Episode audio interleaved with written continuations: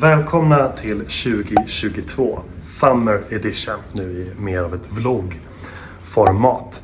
Migrationsfrågorna är väldigt heta här i Sverige och i USA så är det en intensiv debatt om antirasism och polisbrutalitet i svallvågorna efter mördandet av George Floyd. Så jag tog tillfället att prata med min amerikanska kompis Alex som jag lärde känna i FN-huset för 12 år sedan för att prata med honom om vad som händer just nu i USA.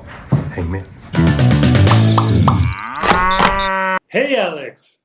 What's up, Jacob? How's it going? Great, great to see you. How are you? Great to see you too. Uh, the kids are. They want me to tell you uh, hi to Uncle Jacob. I told them that I was going to talk to you this morning. Oh, I miss the kids. Yeah, we gotta we gotta figure out a time where we could FaceTime them again soon. Sounds great. So, except for the this, uh, how are you feeling more in terms of what's going on in the U.S. right now? I feel, for me personally, a confluence of emotions. I feel anger. I feel sadness, frustration, um, devastation, impatience.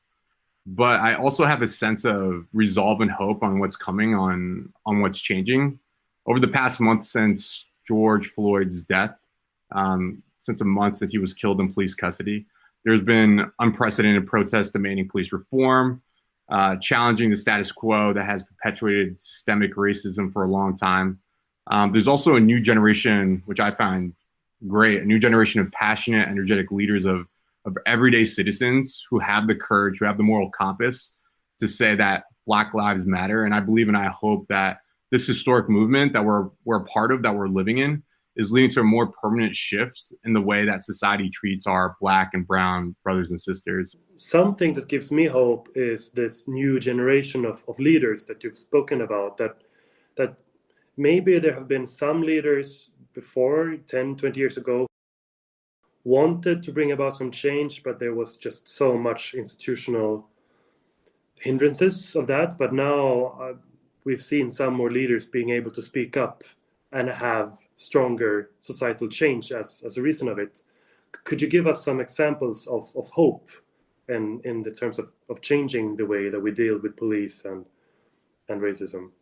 Yeah, I, th- I think that's a great question. I think ultimately uh, we are the leaders that we're waiting for. Yeah. You know, so we are the leaders that are responsible to to take action, and we don't need to wait for anybody. And I I truly believe that, and I think this movement is a great example of that. You know, Black Lives Matter. Mm. You hmm. know, this movement to ensure that we are we're facing systemic racism heads on and we're making and demanding policies and actions that will that will last. So I think I think at this core, you know, um, at the core, the movement right now is not a political issue, as you know, it's a human rights issue, and the most basic it's about we humans treating others with dignity and respect. The golden rule: treat others like you would like to be treated. So I think in some ways already, when when we begun we've begun to see a lot of the consequences of these sustained protests um, that are fighting for these human rights and calling for increased accountability of police yeah. and power. You know, so some of the examples, you know, I think that has given me hope. Um, Thank you so much for for sharing, Alex, and and. Uh talking to me about these important issues, and I hope that uh, we all learned something from it. Great to talk to you. All right. Thank you, Jacob. Appreciate Bye. it. Bye.